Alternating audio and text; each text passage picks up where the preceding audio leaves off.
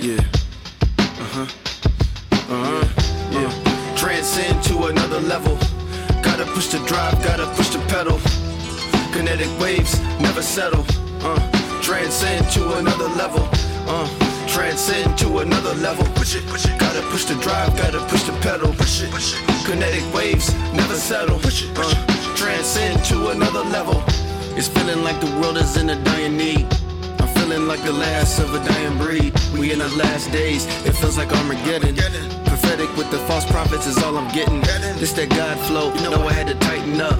People throwing shade, you really need to brighten up. Fuck a copyright, cause some of y'all don't copyright. Most of these flows blow like a sloppy wipe. You gotta be from the streets, dancer or athlete. Quick to pull the trigger, but you scared to get your ass beat. Before you know it, you'll probably end up with a rap sheet. Prison over lyricism is everlasting track meet.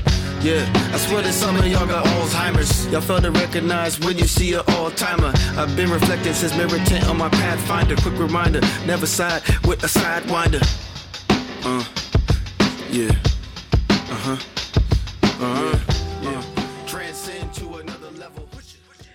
Hi, and welcome to the Rational Black Thought.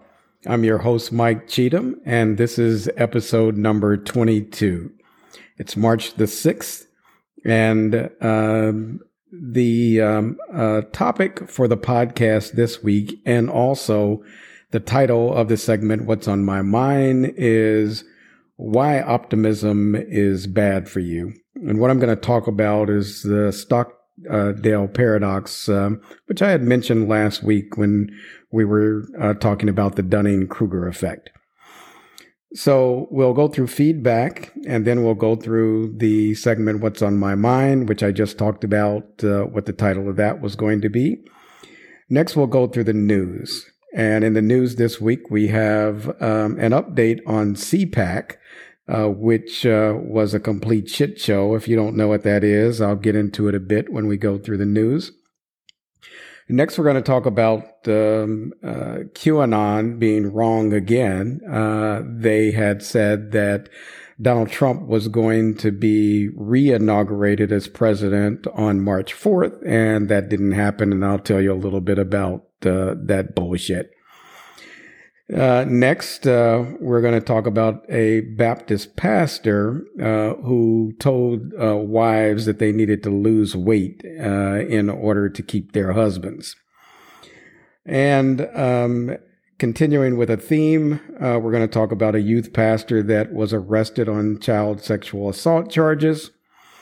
next, I want to go a bit international, and I'm going to talk about the fact that uh, new families now are awaiting news of 300 uh, schoolgirls that were kidnapped in Nigeria. If you remember, sometime back, um, I think it was in the uh, mid 2000s, uh, um, there were 200 um, schoolgirls that were kidnapped by Boko Haram, uh, what I would consider to be a terrorist organization, but certainly mur- motivated by religion, in that they are Muslim and based on their understanding of the Islamic faith, they don't believe that uh, girls should be taught anything. Um, there's some there's some uh, debate about exactly who kidnapped this new batch of girls, but uh, but we'll talk about that. I, I feel eh, this is just a horrible thing going on in Nigeria. After that, uh, we'll have a quick update on the coronavirus status and uh, what's happening there. And then the last uh, uh item for news is going to be a, um, a former cop makes a deathbed confession in his role or in, in Malcolm X murder. Now, I'm going to give um, a caveat to that last story, even before we get to it. I'm not 100% sure that it's true, and there are multiple reasons why they why I feel that way, uh, but we'll get into it um, once we get to the news.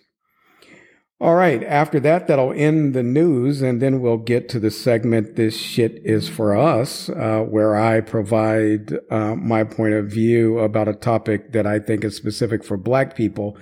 And what I'm going to talk about this week is the crabs in a barrel phenomenon, or um, and that is, if you're unaware of it, that a lot of times people say that uh, that blacks, um, uh, whenever they see someone, another black person doing well, they try to pull them back in, uh, and it's based upon uh, some observations of uh, actual crabs and how they operate uh, when they're placed in a bucket. So we'll talk about that, and and then after that, um, we'll close the podcast.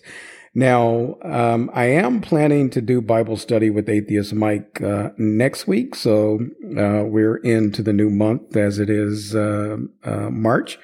Uh, but um, but I'll hold that off until next week, and I'll give you some ideas about what I might talk about, though I haven't definitively said yet. And in the closing, uh, I'm going to go through an article that I read uh, that was titled "Who's That Lady?" As a question mark, and it uh, then said "Meet Stacey Plaskett." And and Stacey uh, Plaskett is uh, you may remember that I was talking about a black woman from the Virgin Islands that was one of the um, impeachment managers for Trump's second impeachment, and I was talking about what a great job she did. I had forgotten her name at the time, but I was glad to see this article article because I'd like to. Uh, just uh, give some information on her, and I, I think she's doing a, a fantastic job. All right, so that's what we have for the podcast this week. So we'll take a quick break, and when we come back, we'll get the feedback.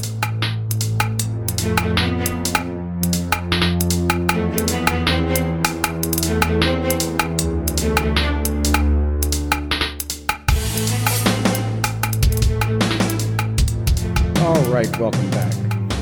So, uh, for feedback, let's uh, let's start. First of all, uh, James. James provided uh, quite a bit of feedback. Uh, the first thing is that James felt that the Capitol Police officer that I talked about last week should have known what America was like, uh, and so James didn't really have any sympathy for him at all. Um, and I kind of agree with James on that. I, I thought that the article was good because it was indicative of the fact that um, all of those people that are always talking about blue lives matter.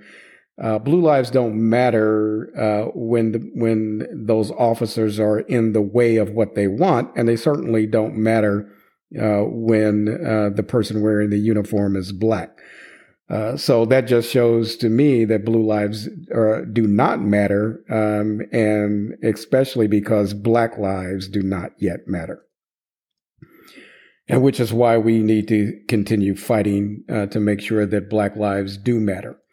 And that brings me to the next point um, that that James provided. He didn't feel that the BLM opening their books was enough, and he still said that they should use the money in a way that he thinks is meaningful.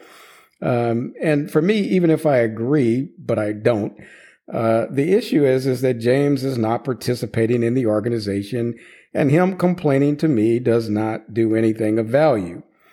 Um, so uh, I mean, I think uh, James felt that, for example, that the couple, the couple that I had talked about that donated to Morgan State, uh, they were doing better than BLM, and there were tangible benefits that uh, he could see that they were producing. But again, uh, that's his uh, opinion. But if he's not going to do, if he's not going to join BLM and help them run it and tell them how to spend the money, or form his own competing organization then what difference does it make?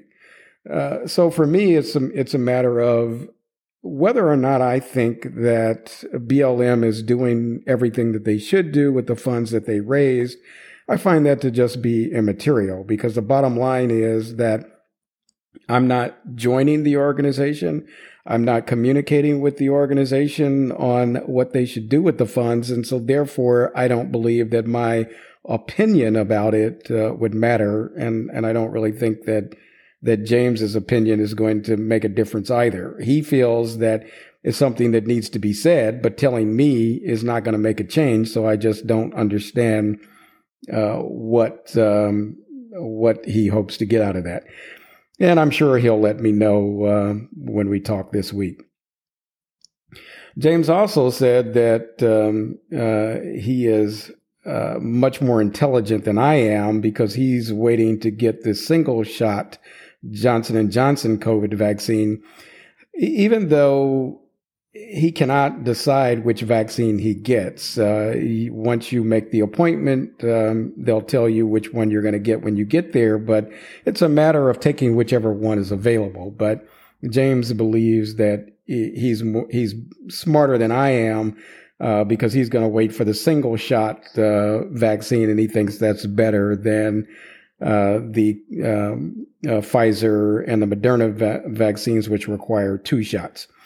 So it, he's going to put himself at higher risk while he waits for that uh, vaccine to be available, and he's going to refuse to um, schedule uh, his appointment until he gets notified in advance that the place that he is going to receive it has the uh, Johnson and Johnson. So if you think that's smarter thing to do, James, so be it. But um, um, I don't agree.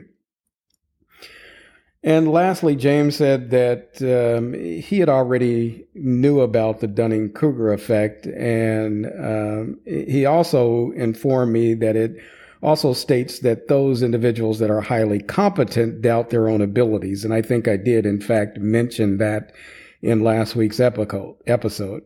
But James said that's uh, describing him because he's so intelligent uh, that he doubts his own capabilities. Uh, however, he's never admitted to me that he was wrong about anything, so I'm not exactly sure how that doubt is showing up in his life. Uh, he certainly doesn't uh, show any doubt at all as it relates to um, how he feels uh, uh his opinion versus mine. But anyway, I appreciate James. Uh, he's an avid listener and uh, a prolific provider of feedback, and I do take that feedback and try to improve. one of the other things that James said was that the podcast was trending a bit too long, which I agree. I'm going to try to make it shorter this week, but uh, I'm not really off to a great start so far. All right, so next I want to go to Kenneth. Uh, Kenneth uh, mentioned that he um, uh, was inspired by the episode where I talked about uh, black wealth and giving back, and that that has inspired him to help uh, young black folk to acquire real estate. And and really, I'm inspired by that. So thanks for that, Kenneth. I uh, really appreciate it. And I think us helping our young black people to understand uh, concepts of money and um, how to use it, and certainly acquiring and investing in real estate is going to be something very, very beneficial. Uh, Kenneth also suggested that I cover uh, all of the angles uh, when I'm doing a, a Bible study topic. And he had mentioned, like when I talked about tithing, and I talked about the, the people that were supposed to pay the tithes, but not about the uh, motivations of those individuals that were collecting the funds. I think that's a good point, and I'll keep it in mind for uh, future episodes. All right. So last uh, on the uh, feedback list is Dalia. Um, as I had mentioned last week, I asked Dalia to record her poem and send it to me. Uh, and I have received that. So I'm going to try to play that um, as I end uh, this feedback session. And so after uh, Dalia's poem, uh, then we'll take a quick break and get to the episode what's on my or the segment rather what's on my mind baddest man dalia hutchinson though once upon a time i wagered my very last dime on so-called good men that's for sure but that was then and no more at first i juried and i judged I scrutinized, criticized those categorized as the bad guys, but that was then and not again. Naive perceptions, first time glances, familial lies, childhood trances, opened my eyes and changed my stance from where it once stood before. And so, to even the score, here's what I go searching for the baddest man to keep that other man away from the door. That's right, to even the score, when good men fail at the chore, the baddest man across the land is what I go searching for. With youthful innocence spoiled, a so called family life foiled, protectors, aka the good men, looked away, they recoiled. Despite the violence, they sit in silence, good for nothing but bluffing. When bad guys sneak and creep, it's good guys who won't rise to the challenge. So tell me then, what good then are all the so called good men for? If all the good men cowered, they do nada and um nothing more.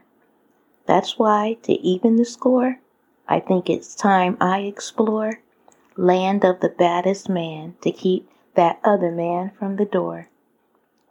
In house and on the street, the batman creep felt like a prisoner of war. Despite my non consent, they forced compliance. What do they think no is for? Counterintuitive? Sure. Hair if the dog's been my cure. A chronic malady hijacking me, my freedom, my joy. So now to treat my ailment that the good men seem to ignore, I may just make my way, drive to that local weaponry store Although once upon a time I sought out good men for sure, I thought that they would save the day when bad guys creep through the door. But that was then and never again, just as I told you before. Now I'll grab my cape, buck all the rate. It's time I even the score. So, Mr. Smith, hey, Mr. Wesson, peep that creep at my door. I'm guessing he deserves a lesson, one he ain't learned before. My door ain't locked, no need to knock. I caught you creeping before. And if you please, drop to your knees. I'm talking down to the floor. For extra measure, it's my pleasure. You need a teacher? I'm yours. Meet Smith and Wesson and that lesson that you ain't learned before. The end.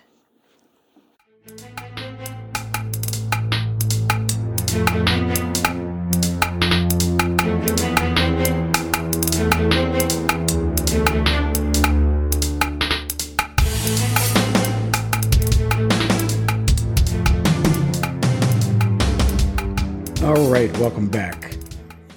And thanks, uh, Dalia, for that poem. I really appreciate it. Um, and uh, very good job. All right, so uh, this is a segment of the podcast, What's on My Mind. And um, as I had mentioned before, the topic uh, today is why optimism is bad for you and actually uh, why it can uh, get you killed. And so let's get into it. Uh, in his book, uh, Good to Great, Jim Collins told the story of Admiral James Stockdale, who was a POW during the Vietnam War. Collins, uh, Collins noted that uh, it seemed uh, so bleak, the uncertainty of his faith, the brutality of his captors, and so forth. How on earth did he deal with it?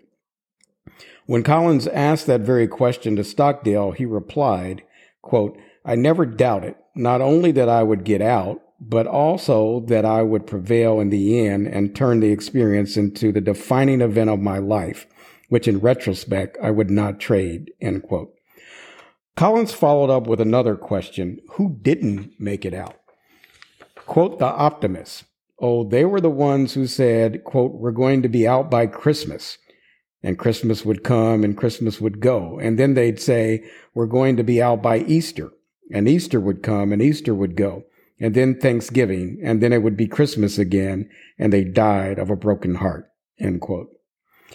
This is a very important lesson, uh, and you must never confuse faith that you will prevail in the end, uh, which you can never afford to lose. And uh, for me, I, I really wouldn't call it faith. Uh, I would say that it is uh, a hope to a certain extent and an un, and an understanding based upon what you intend to do. Uh, but I just don't like the term faith. But uh, what Stockdale said was, you can never afford to to to lose that faith that you will prevail in the end. But you can't confuse that with a uh, discipline to confront the most brutal facts of your current reality, whatever they might be. Interestingly, the Stockdale paradox is like uh, the famous psychotherapist and Holocaust survivor Viktor Frankl. Uh, his experience um, uh, as he was in several German concentration camps in World War II. And Frankl observed that the death rate in the German concentration camps increased close to Christmas because many people who believed that they would be spending it with their families died of disappointment. Uh, he developed the concept of, quote, tragic optimism, that is, an optimism in the face of tragedy, end quote. It refers to the capacity of hope despite and because of tragic experiences.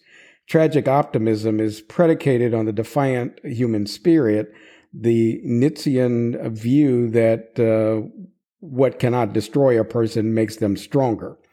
It has no use for wishful thinking or positive illusions and is based in part on acceptance that enables one to confront the reality of what cannot be changed. Tragic optimism is similar to the Stockdale paradox in that both express a duality involving the acknowledgement of, uh, of the difficulties of the current situation and the positive belief that in the end they would triumph. So, what are the implications of the Stockdale par- uh, paradox? A key learning point of the Stockdale par- paradox is that uh, the overemphasis on being positive, cheerful, upbeat, and optimistic that we see in today's American culture may be misguided. There is perhaps no virtue more desirable in Western civilization than being positive, and this belief uh, continues today as philosophers, theologians, counselors, and sports psychologists and the authors of self help books have placed heavy emphasis on looking on the bright side as a means for achieving uh, personal growth and effectiveness. Um, American pop psychology has always been explicitly positive with uh, people like Dale Carnegie, Napoleon Hill, and et cetera, et cetera. Um, and indeed, we're told that uh, if your life does not get better, it is your fault. Your thoughts were not positive enough. And I think that this is has been um, perpetuated now um, by uh, this whole bullshit law of attraction uh, uh, craze that's been going on, where people keep saying that in order to achieve, all you have to do is sit in your house and really, really, really want it, uh, which of course doesn't do a goddamn thing. So uh, the fact of the matter is, is that uh, all of this is is really problematic. And um, one of the things that um, uh, that that again, getting back to what Stockdale found, uh, was that that over that overwhelming um, positivity uh, is something that um, uh, that that can cause you to lose all hope uh, and to just co- completely give up. And uh, I mean, this uh, this whole positivity positivity thing has uh, crept into every aspect of life. Uh, at one point in time, um, uh, the, all of the techniques around sales were based upon uh, hard facts and spreadsheets and logic and all of that. And all of that it was swept aside for this new notion that to be a good salesperson or a good manager, uh, it's it's about being uh, positive and charis- charismatic, and to be quote a transformational leadership, uh, so that you can keep your your people uh, positive and and looking forward. And uh, but the the fact of the matter is is that both Stockdale and Frankl, uh, however, say that this is maladaptive, and it is maladaptive to have only uh, optimism and positivity. And this is consistent with um, Daniels and other authors' counsel that uh, to always be positive metaphorically speaking, uh, is the absolute worst advice you could possibly get or receive. Because sometimes you need to be smacked in the face with uh, with reality. Blind optimists who think that everything will be fine if they just sit back and have positive thoughts and wait uh, will be bitterly disappointed. At the same time, leaders should never lose hope that they will overcome adversity in the end, no matter what fate is presented. And Stockdale stressed that the capacity to constructively face tensions and rather than choosing one perspective at the expense of the other, to incorporate both views simultaneously. That is to be positive that in the end you will come out, but focus on the reality that things are fucking shit right now and that you have to deal with it. And thus being realistic and at times accepting the negatives associated with the now, uh, and coupled with, with an optimistic uh, view of what's coming next, uh, that was a characteristic that um, Stockdale um, and the great companies identified by Collins uh, in the in his book uh, held firm to. So the Stockdale paradox and his emphasis on the now and the next has received um, uh, substantial empirical support.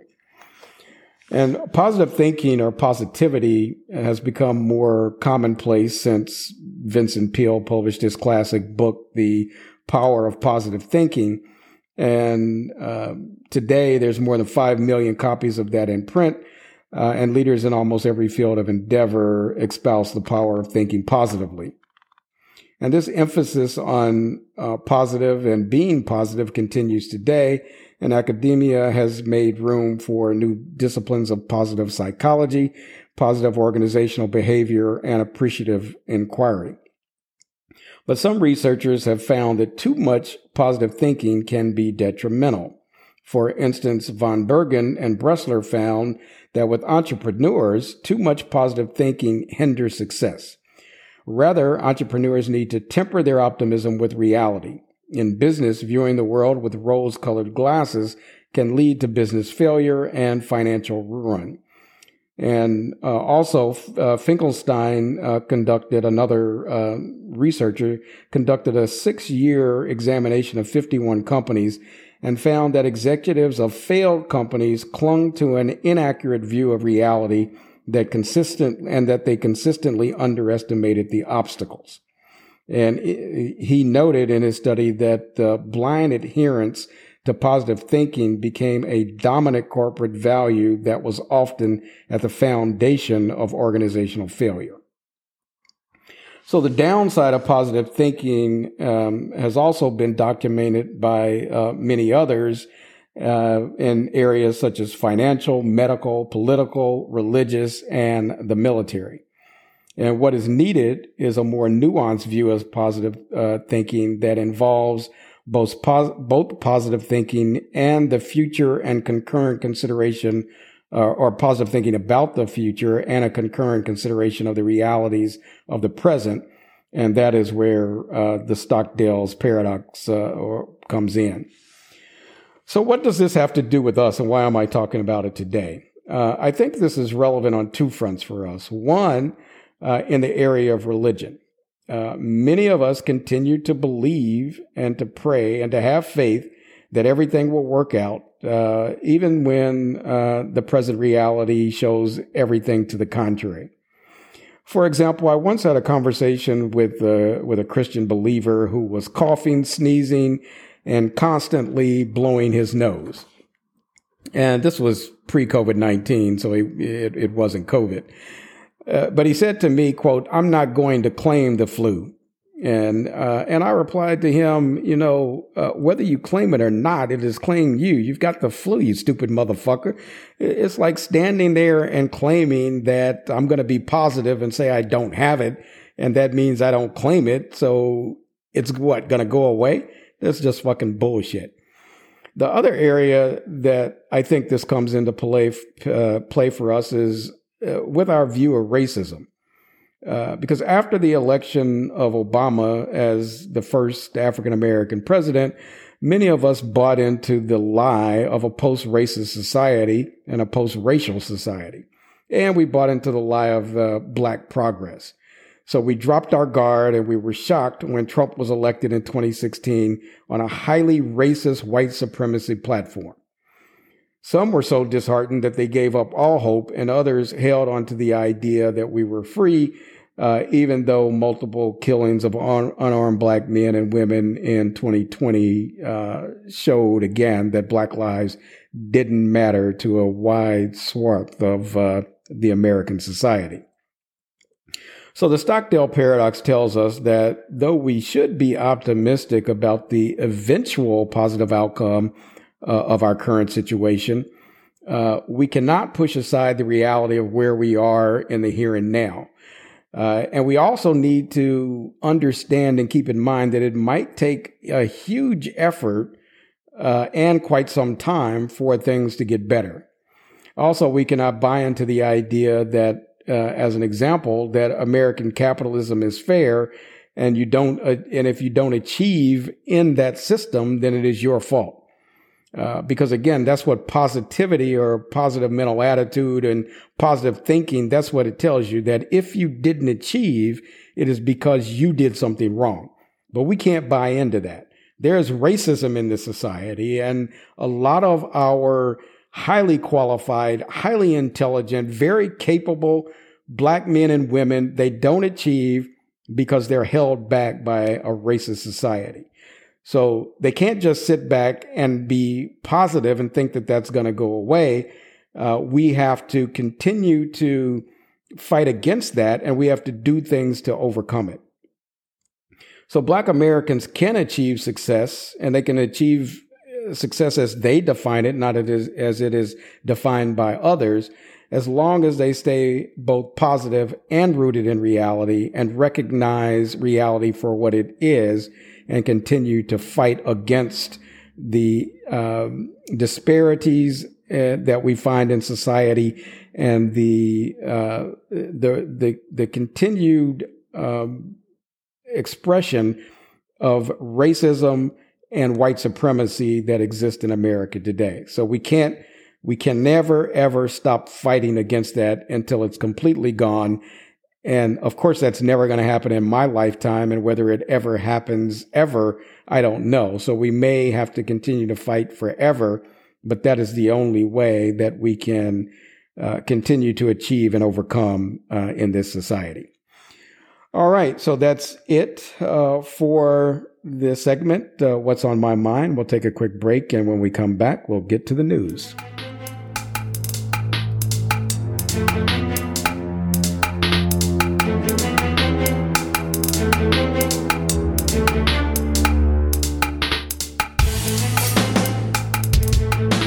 All right, welcome back. So, as I had mentioned uh, in the intro, uh, the first thing we have on the news today is a, is an overview of CPAC. And if you don't know what CPAC is, it's um, it stands for the Conservative uh, Political Action Conference, um, and it is a uh, yearly celebration. Uh, I, I, don't know what it's supposed to be. Uh, but essentially, it was supposed to be, and it was founded for all of the so-called conservatives to get together and talk about policy, and uh, to have kind of a party and a celebration. So, uh, this year's uh, CPAC was both a school and a celebration for white wing wing extremists and also neo fascists. Donald Trump was a featured speaker, and in that role, he delivered a speech consisting of lies about how the 2021 election was stolen, the same big lie that he's been fucking perpetrating forever. Uh, and he further positioned himself as a shadow president, i.e., that he won and that Biden uh, stole the election, so he wasn't the the real uh, Biden isn't the real president. Uh, Trump came across as a cult leader, a demagogue, and a prophet and a kingmaker of the Republican Party. That's pretty much what he said in his speech. And uh, the Republican Party is now just an organization that he hopes to purge of anyone who dares to oppose him, um, even if they had sucked his dick for uh, five years. Uh, as soon as they say one thing that he doesn't like, he wants to get rid of them. So, like I said before, uh, today's political uh, Republican Party um, is, in fact, the de facto terrorist organization. Donald Trump, uh, the twice impeached president, whom Senate Republicans twice acquitted for his crimes, is the leader of this terrorist organization. A group of insurrectionists, a group of uh, people that are attempting to overthrow the government.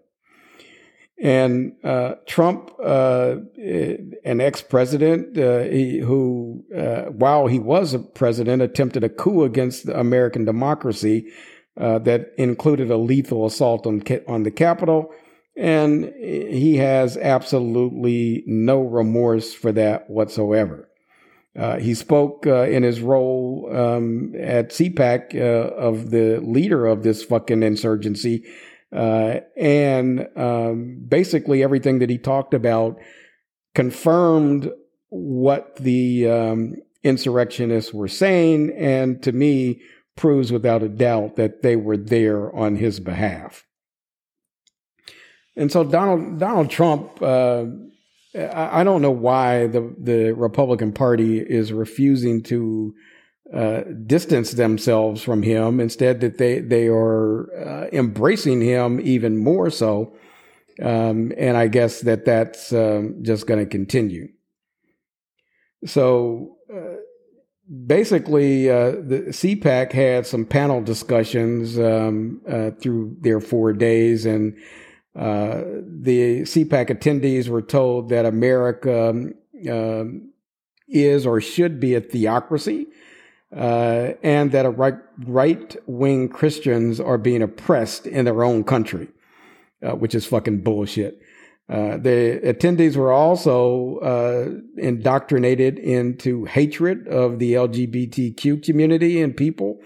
Uh, and basically, what they were told was if you're not a white Christian heterosexual, uh, then you are um, not worthy of life in America.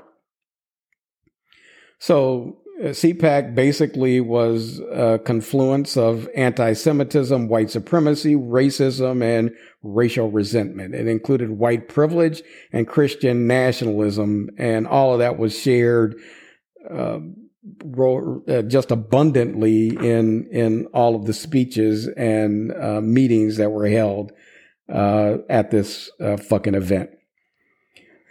So um, the the theme, so-called theme of the conference was America Uncanceled, but all they did was talk about a, a bunch of nonsense as it relates to that, uh, uh, like uh, Mr. Um, Potato Head being transgender and all other kinds of fucking stupid idiocy like that. Uh, so again, as I had said before, the Republican Party has no platform. They have no political ideology. Uh, their entire ideology is hatred and racism, anti Semitism, homophobia, and transphobia, and everything else. Anything negative that you can think of, that's what the Republican Party is grounded in, and that's what CPAC um, showed us uh, this past week. All right, going on to the next story. So, uh, another QAnon deadline passes with nothing fucking happening.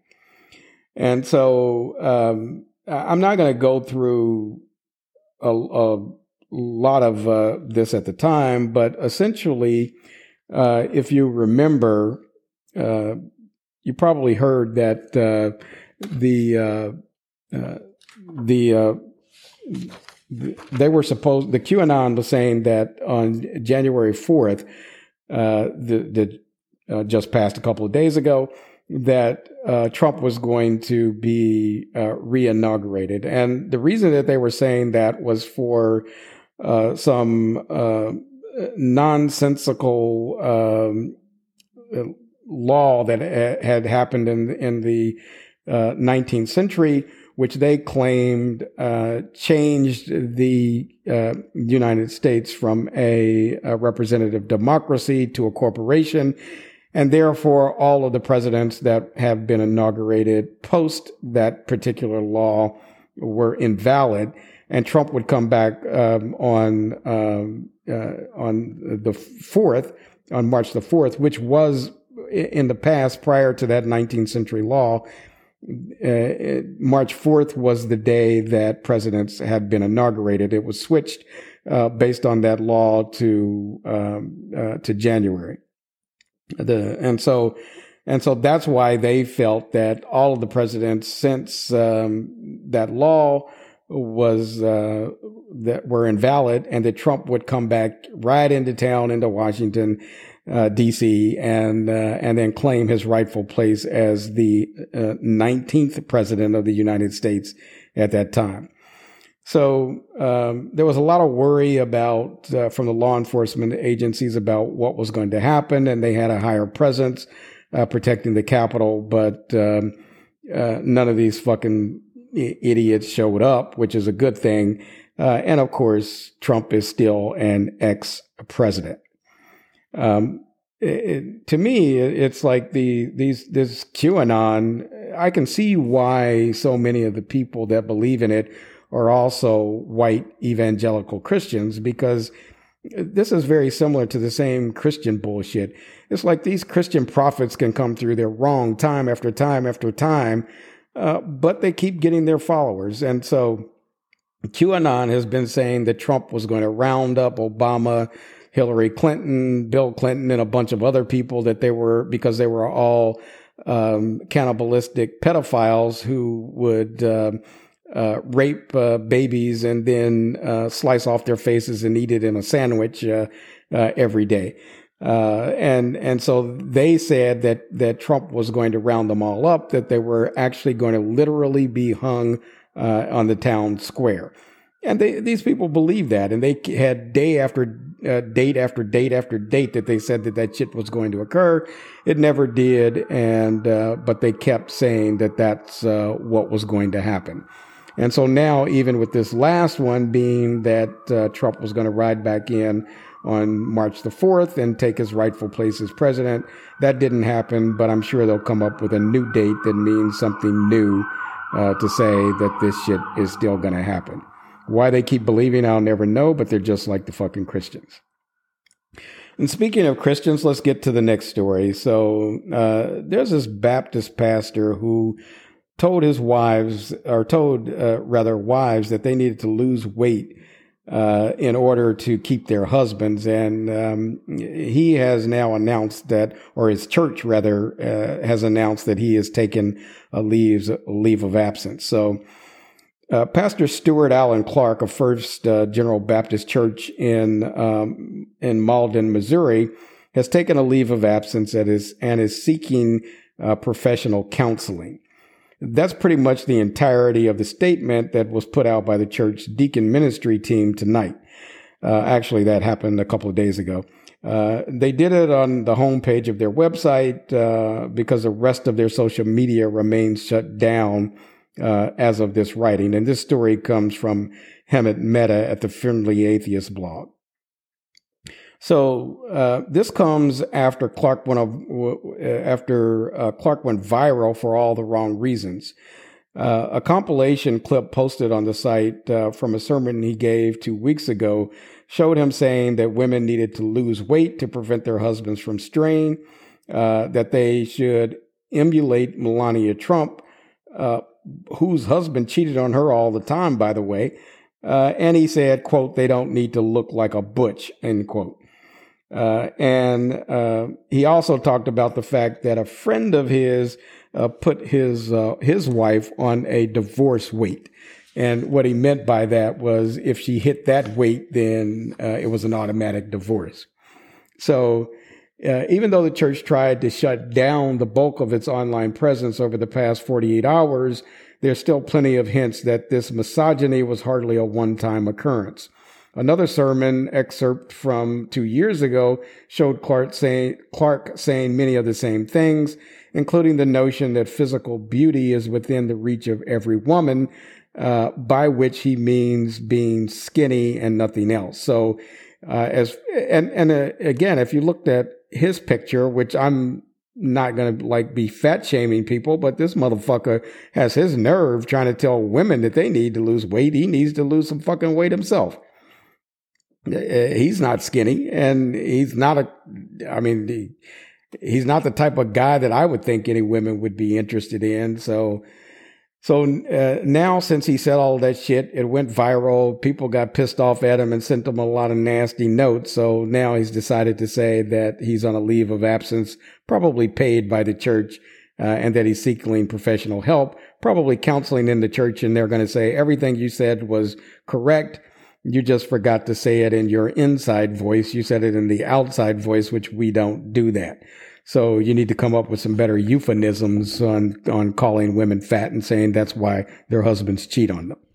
So this is a pathetic piece of shit, uh, pastor. And, um, I don't feel sorry for him at all, uh, especially considering that being on leave of absence, uh, is a, a whole lot less than what he actually deserves. All right, moving on to the next story. Um, a Colorado Springs youth pastor was arrested on uh, child sexual assault charges. And uh, I'm not going to go through a whole lot on this story because, after all, this is a fucking continuing theme. Uh, I still fail to understand how people can constantly give churches a pass. I mean, the Catholic Church is eh, the only thing that it is known for these days is pedophilia. Uh, and uh, churches throughout all of the denominations uh, have this uh, reputation of uh, of being sexual predators and child molesters. But in this case, police have arrested a former uh, Colorado Springs youth pastor on child assault charges.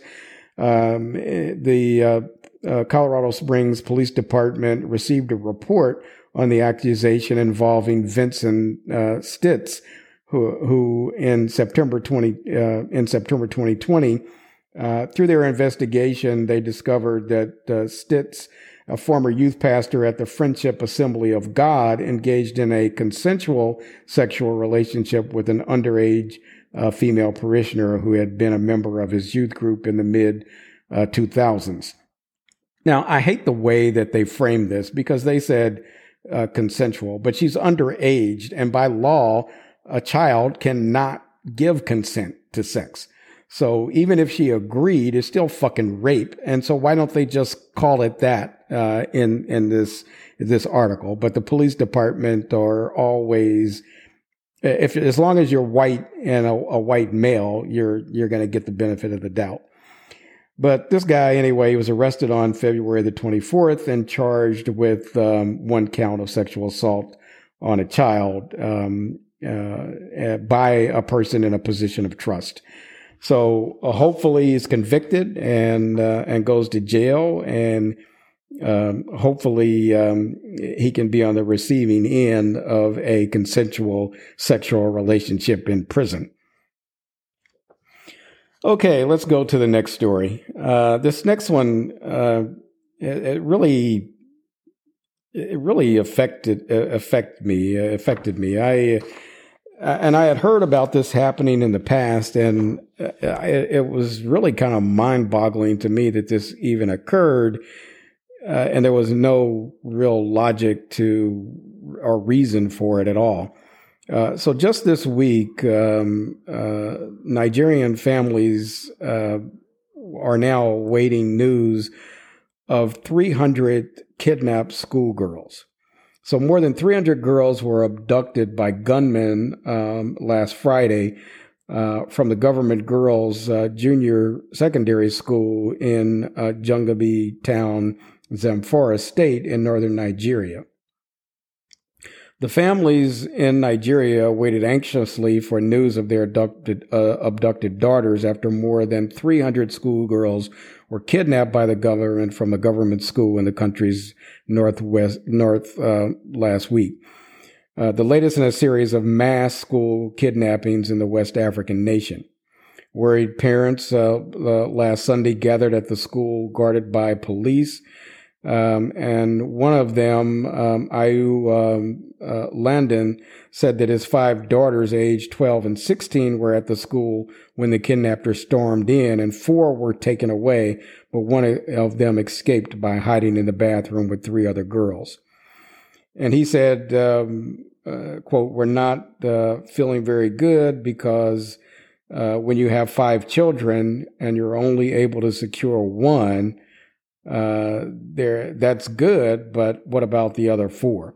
Now he said, "We thank God," but I think that's a fucking stupid thing to say. But uh, he says we're not happy. Um, I, I, mean, I, certainly having one of his his daughters uh, free is a good thing but it's it's it's not it's not good in comparison to the fact that four other daughters were kidnapped. Uh, and why thank God? Because if God could fucking save one daughter, he could save all of them. He could save the entire 300. So it, this fucking pisses me off that people always want to thank God in situations like this. But um, one of the residents said the gunmen also attacked a nearby military camp and checkpoint, which uh, prevented the soldiers from responding to the mass uh, abduction. Uh, Nigeria's president said that the government's priority is to get the hostages returned safe and unharmed. Uh, but let's face it, um, uh, this happened uh, in 2014 when 276 girls were abducted uh, by Boko Haram, which is uh, uh, the stupid ass is Islamic jihadists. Uh, and of those 276 that were abducted in in in 2014, 100 of them are still missing today. So.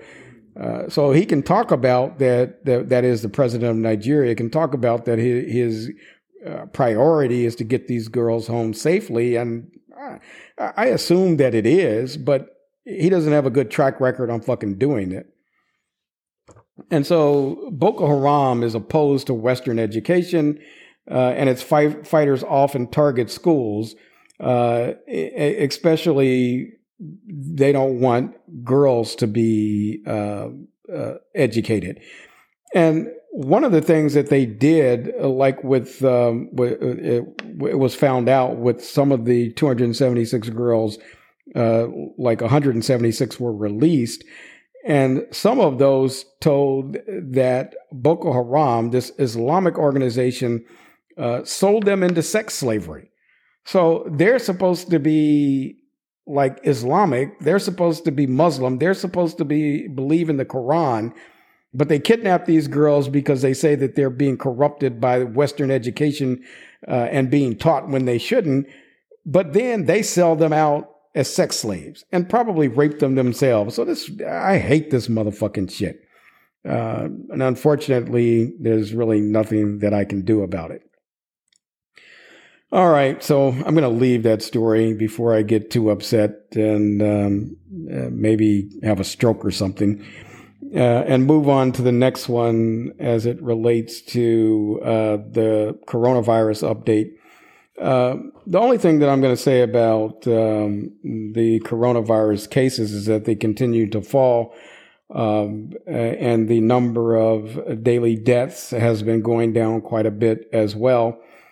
Um, I think, unfortunately, though, that that is putting a lot of us into a false sense of security that we can uh, stop wearing masks, stop social distancing uh, or, or, and stop um, uh, staying in uh, for the most part. And I'm afraid that uh, we're going to start to go out, and before long, that these trends will reverse and they'll start to go up again. I hope that doesn't happen, but uh, that's what has happened several times in the past. So, uh, as you know, um, the last few times I've been trying to make this a bit personal, and so I want to do that again today uh, and talk about a, a Chicago comedian uh, that has recently fallen victim uh, to uh, COVID 19. Uh, so, according to the Chicago Sun Times, actress and stand up comedian Erica Watson died over the weekend, last weekend in Jamaica from COVID 19 complications. And she was only 48 years old. Um, uh, her brother announced the sad news on his Facebook page uh, when he said, uh, quote, friends and family, my sister Erica Watson passed away last night in Jamaica uh, due to complications from COVID 19. And um, they they basically said that uh, they didn't want anyone to uh, call or send any notes uh, as they were trying to make uh, arrangements to bring her home and, of course, ra- make arrangements for the burial. So Watson, whose acting credits and work have been included in Showtime's The Chi, and I don't know if you saw that, but it was a, a pretty good series. I, I enjoyed it. Uh, she also played in uh, NBC's um, Chicago Fire, Spike Lee's feature film Chi-Raq, um, ABC's uh, Windy City Live, um, and and several others. So she was an actress, a stand-up comedian, public relations representative, and an activist uh, who attended the Kenwood Academy High School and Columbia College. So, um, you know, again, I just feel that uh, a lot of good people in the black community are losing their lives due to uh, COVID 19. So I also just want to let everyone know, and it kind of got to it with, when I was talking about in the feedback session uh, segment. Um, I got my first COVID vaccine this past Tuesday. Uh, had no issues with it whatsoever. Uh, little pain at the injection site, but other than that, nothing. Uh, my second shot is scheduled for March March the 23rd. And again, my recommendation to everyone, based upon following the science, following the the the medical uh, experts, is to as soon as you can get the vaccine for COVID nineteen. Uh, if you're like James and you don't want to do it, so be it. But um, I think that it is something that we should all do.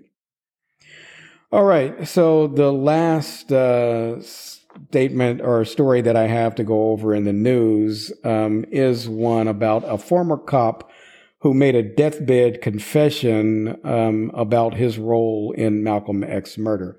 Now, like I had said in the intro, I haven't, I didn't really do any vetting of this story to determine whether or not it was true. I found an article uh, on the website and read it, and that was as far as I've gone. And as I have said before, um, I don't believe that it makes any sense to believe everything that you uh, hear or see or read on the internet. So I'm not saying that this is uh, 100% true, but I am going to um, uh, repeat it uh, and ask that others uh, dig into the details of this and find out uh, just whether or not this is true or not and just um, what the details are. But anyway, according to this article, Malcolm X's family is asking for a reopening uh, of his murder investigation after the deathbed confession of a former New York police officer who claimed that he, the NYPD, and the FBI were involved in the assassination. The letter was released to the public on the anniversary of Malcolm X's death. The letter, which was written in 2011 by Ray Wood, explains that Wood helped to convince members of Malcolm X's security team to get involved with the Statue of Liberty plot, which they got arrested for days before um, uh, Malcolm X was assassinated. Uh, and supposedly he got them involved in this plot so that that would leave Malcolm X uh, with less protection on the day that they planned to commit the murder. Wood's letter uh, stated that, quote, the Statue of Liberty bombing idea was created by my supervisor. And using surveillance, surveillance, the agency learned that two individuals, Boy and Sayyed, were key players in uh, Malcolm X's uh, security detail and it was his assignment, that is uh, Wood's assignment, to draw the two men into the felonious federal crime so that they could be arrested by the FBI and kept away from managing Malcolm X Audubon Ballroom security on February the 21st, 1965. So um, he said, Wood said that he was urged by his supervisors to be at the Audubon Ballroom but not to do anything no matter uh, what happened. And um, uh, he shared that um, uh, he was confessing in hopes that, of clearing uh, Thomas Johnson, uh, who was convicted uh, of the murder of Malcolm X. And he said, this police officer, Wood said, quote, I am aging with failing health. Recently, I have learned of the death of Mr. Thomas Johnson and are deeply concerned that with my death, his family will not be able to exonerate him after being wrongly convicted in the killing of Malcolm X. He also revealed that witnesses identified him leaving the Audubon, uh, Audubon ballroom that day, but he does not directly say that he was the one that killed Malcolm X. He does say, however, that um, uh, that the individual uh, Thomas Johnson that was arrested was arrested to cover up his involvement, that is, the police officer's involvement in the crime. So uh, many of his statements leaves people to speculate that he's trying to finger someone else, possibly himself, as one of the trigger men. Uh, and so Malcolm X family has hired a civil rights attorney to uh, demand that the district attorney um, uh, reopen uh, the case. Um, and uh, the last thing they had said about this is that they don't know why the the letter wasn't released uh, sooner. So uh, again, as I said, this is an interesting development, but whether it's true or not, um, I, I, don't really know. Um, we'll uh, have to wait and see um, if some of my listeners uh, get to the bottom of it, and or whether or not anything comes out of it as it relates to a reopening of the case. All right, so that's uh, it for the news. So we'll take a quick break, and when we come back, we'll get to the segment I call This Shit Is For Us.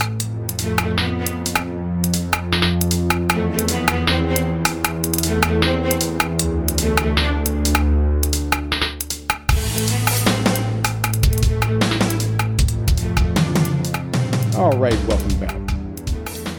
Okay, so now we're at the segment I call This Shit Is For Us. And um, as I have said in the past, this segment is by me, a black man, for black men and women. And again, that isn't to say that if you're not black, it's time for you to uh, skip over to uh, the closing. Um, you can still listen to it, but there may be some nuances to the story that you just really don't get. And so, uh, as I mentioned in the intro, uh, the title of the segment this week is Are Blacks Like Crabs in a Bucket? And uh, so, what am I talking about? Well, the crab mentality, also known as the crab theory, crabs in a bucket or a barrel or basket uh, mentality, um, it, it is a way of thinking uh, that is best described by the phrase, if I can't have it, neither can you. The metaphor is derived from a pattern of, pattern of behavior noted in crabs when they're trapped uh, in a bucket. When any one crab could easily escape, its efforts will be undermined by the others, ensuring that the group's collective demise. So that is, as one crab starts to climb to the top of the bucket, another crab seeing him get up toward the edge will grab uh, him and pull him back down into the bucket with the rest of them. So the analogy in human behavior uh, is that it is claimed that, that members of a group will attempt to reduce the self confidence of any member who achieves success beyond the others, uh, either out of envy, resentment, spite, conspiracy, or com- perhaps competitive feelings. Uh, and they do this to halt their progress. And um, one of uh, the stories that I read about this, the author said that. Um, um, as a boy, uh, he would um, watch with fascination um, uh, with crab fishing was seeing the crabs wandering around in the bottom of a large barrel. Despite their apparent confusion, some would extend a claw to pull back down any crab trying to escape.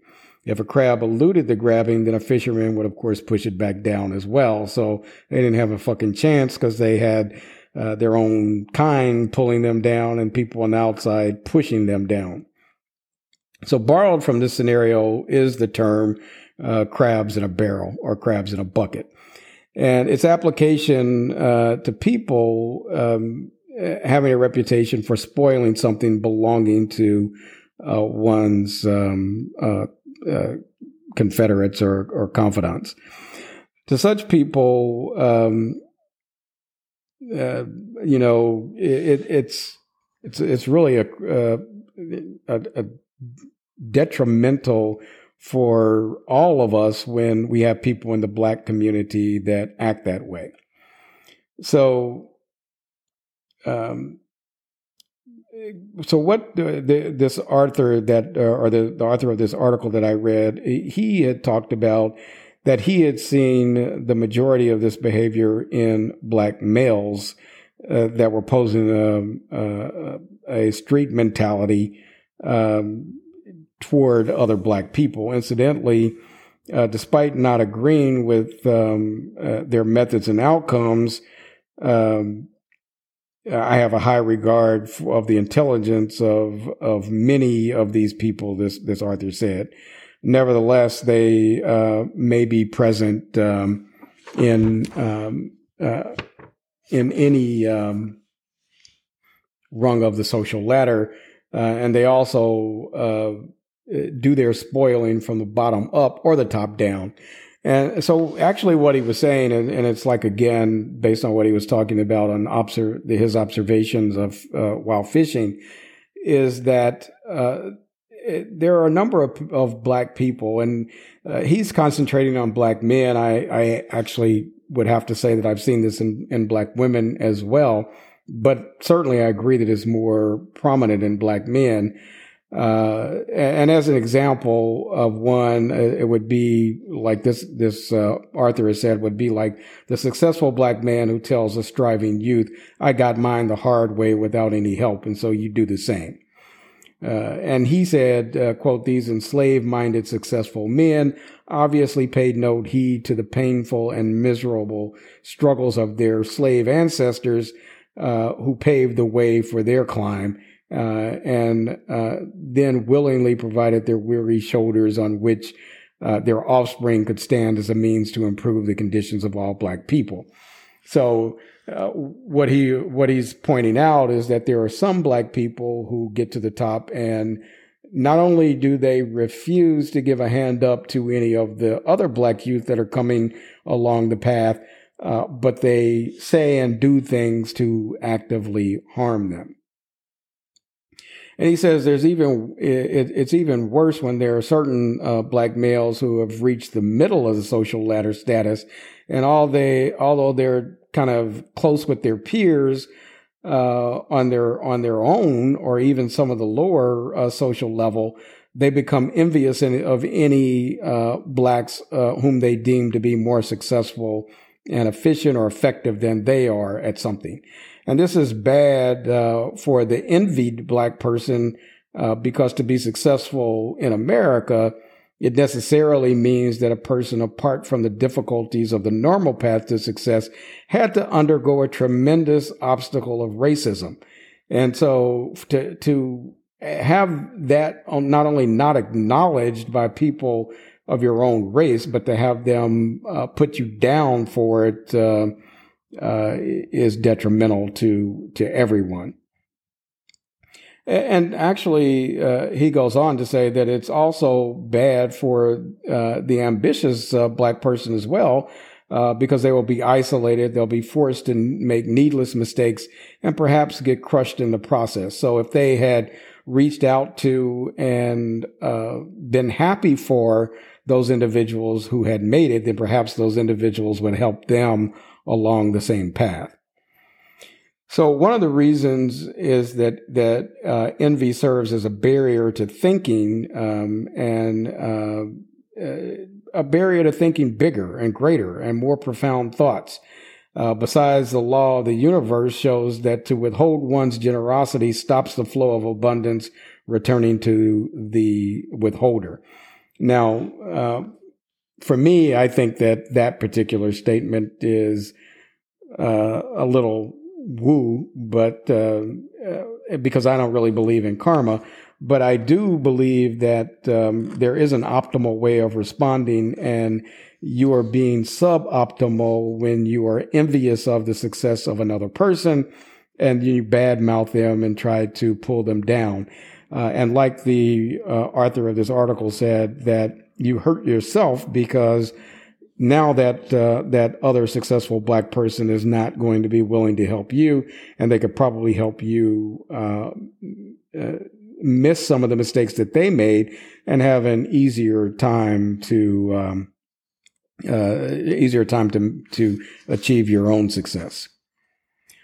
So you know, how did this crab mentality develop? Um, well, it originated during slavery when the slaves, as individuals and as subgroups, were taught to envy, distrust, blame, and criticize each other. Um, and this is the whole um, house versus field, uh, uh, slave, etc. And uh, this happened first by being burdened with an extremely limited vocabulary, since they were since it was illegal to teach them at that time uh, to read and write. Uh, they were unable to draw on the words needed to express their fears, rage, and frustration. To vent these mental conflicts, many resorted to violence on each other. And then, second, to avoid having to face or defend the bad stuff uh, contributing to their mental conflicts, their weaknesses, flaws, limitations, and incompleteness, some would, at- would attack uh, innocent people, i.e., scapegoats. Um, and then, of, of course, third, and of major importance is that uh, they all felt to some degree impotent regarding the concept of manhood. Uh, and again, he's talking specifically about black males that exhibit this um, uh, crab mentality. So, apart from what they were taught by their captors, uh, their thinking abilities were blunted, and uh, the circumstances prevented them from achieving uh, their full potential or exercising their talent. So uh, when this mindset of conflict and a lack of and, and a sense of, of a power was culturally transmitted out of slavery, there was an expansion in how their behaviors were expressed. That is, uh, to appear strong, they or they wanted to appear strong. They were loud, tough, and ready to fight. Uh, and these enslaved minded behaviors were and still are based on emotional impulses without the rational thinking that embraces foresight and forethought. Uh, a mindset in keeping with uh, their in group level of common sense being at a level below full maturity. So, uh, again, basically, what this uh, article is saying is that, um, and again, he this uh, author is concentrating on this behavior in black men, uh, and that it does uh, still exist today, but it is detrimental uh, for those who are successful, those who are attempting to be successful and have made it partway down that path, and those that are still trapped uh, by uh, oppression and race and, and racism and white supremacy. It hurts us all uh, it it would be better for us to be collaborative and to uh, think like a like I had said a few weeks ago about the Nguzo Saba, the seven principles of Kwanzaa, and to start talking about things like unity and cooperative economics and uh, and and to uh, help one another. And so uh, the bottom line that that I just want to have for this is to say that we really really have to start. Um, uh, addressing this uh, when we see someone exhibiting this mentality of uh, crabs in a bucket behavior we need to call them out on it and we need to talk to them about and show them how that is hurting them as well as hurting uh, the individual that they're exhibiting that behavior toward. Uh, and like kenneth had said uh, he's going to reach back and teach black youths about how to acquire real estate all of us that have some talent, some capability, some level of success that we've been able through hard fought effort to achieve, uh, it is time for us to reach back and give some of that back to those that are coming behind us. So that's the the bottom line uh, for uh, this story. All right, so that ends the segment. This shit is for us, and that is also going to uh, in the, the um, uh, podcast. So, what we'll do is take a quick break, and when we come back, uh, we'll close it out for this week.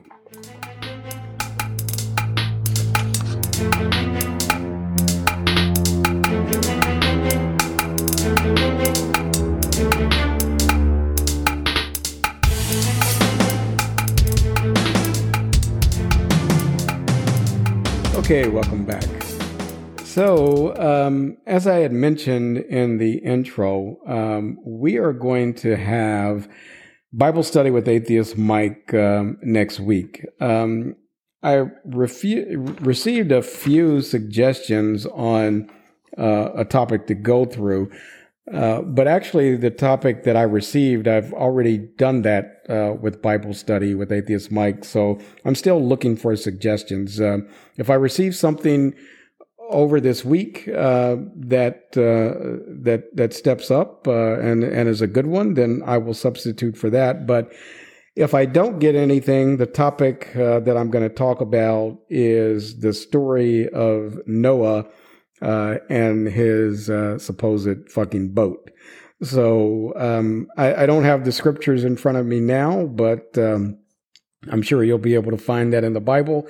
Certainly, it's in Genesis. I know that, and so we will uh, go through that, and I'll give you some. Um, a, a, bit of information, like I always do, that um, is a bit different than what the the typical um, uh, leader of a Bible study session would talk about. All right. So, uh, the other thing that um, I wanted to do to close out this week's podcast, and I had mentioned that uh, in the intro, is to talk a little bit about Stacey Plaskett. And, um, uh, and to do that, I'm going to read this article that I, uh, I found about her uh, because I think it says everything that, uh, that I would want to say. So, not many people know who Stacey Plaskett uh, knew who she was before the second impeachment trial of uh, ex-president uh, Trump. But the congresswoman eloquently but fiercely laid out a, a case of uh, Trump's misdeeds, and many wanted to get to know her better. So, who is uh, Plaskett and where is she from? Congressman Plaskett represents the United States Virgin Islands at, at, at large congressional district in the United States House of Representatives. She is currently serving her fourth term in Congress. With Vice President Kamala Harris no longer being a senator, Plaskett is now the only black woman in that chamber. Plaskett made history when she became the first non voting delegate to the U.S. House of Representatives to serve as an impeachment manager even though she argued the case to convict Trump for um, inciting the January 6th attack on the U.S. Capitol. She was blocked from voting to impeach because the U.S. Virgin Islands, the territory she represents, does not have a vote in Congress. In her opening remarks of the trial, she mentioned speaking truth to power. And you'll see that this violent attack was not uh, planned in secret. The insurgents believed that they were doing the duty of their president. They were following his orders, Plaskett said. She further added that Trump spent months cultivating a base of people who were violent, pra- violent, praising that violence, and then leading that violence. Uh, uh, that rage straight at our door. Uh, she used Trump's own words against him. She said, quote, we're going to the Capitol, Trump said. Quote, we fight we fight like hell. And if you don't fight like hell, you're not going to have a country anymore, end quote. And even though she helped to stack a case many said was undeniable, the GOP would not go against Trump and he was let off with nothing more than a slap uh, of his Republican wrist again. But Plaskett is being praised for impressive work and she is even more, has even more impressive story. Journeying from a housing project in Brooklyn, New York to St. Croix, the U.S. Virgin Islands. Uh, and for the 117th Congress, the members of the House Steering and Policy Committee unanimous, unanimously appointed Congresswoman Plaskett to serve on the House Committee uh, on Ways and Means, the oldest and uh, one of the most exclusive committees in Congress. In true historic fashion, Ms. Plaskett is the first member uh, from a U.S. Uh, territory and fourth African American woman to serve on this committee. She is also a member of the Congressional Black Caucus, the House uh, Blockchain Caucus, and the New Democratic Coalition, where she is co chair of the Infrastructure Task Force. The at large leadership uh, member, Congresswoman Plaskett, also chairs the Congressional Caribbean Caucus. Ms. Plaskett earned her undergraduate degree from Georgetown University uh, School of Foreign Service and her Juris Doctorate uh, from American University's Washington College of Law. Congresswoman Plaskett has a long history of public service, having started as assistant district attorney in Bronx DA office, as well as having worked as a political appointee at the Department of Justice. And most importantly, Plaskett is a wife and the mother of five. So again, if you didn't see um, her uh, during the impeachment trial, you should go back and watch it. She did a masterful job. She was great. Uh, she is a, uh, I think, a role model for Black women. Um, and uh, I just wanted to uh, close out the podcast, but podcast by giving her a shout out and going through uh, some of her accomplishments. All right, that is it for the podcast this week. I want to remind you that the intro music is Transcend by KIRK. The outro music is Ending by Makaya Beats. This podcast is available on Apple Podcast, Google, Stitcher, Amazon, and many other platforms. Please subscribe and leave me a five star review. And I'll leave you with this quote from Frederick Douglass, where he said, If there is no struggle, there is no progress. Those who profess to favor freedom and yet depreciate agitation are men who want crops without plowing up the ground. They want rain without thunder and lightning. They want the ocean without the awful roar of its many waters.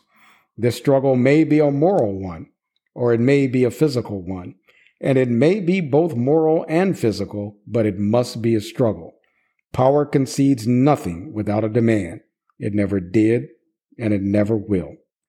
All right, thanks for listening, and until next time, keep fighting for our right to be black and beautiful.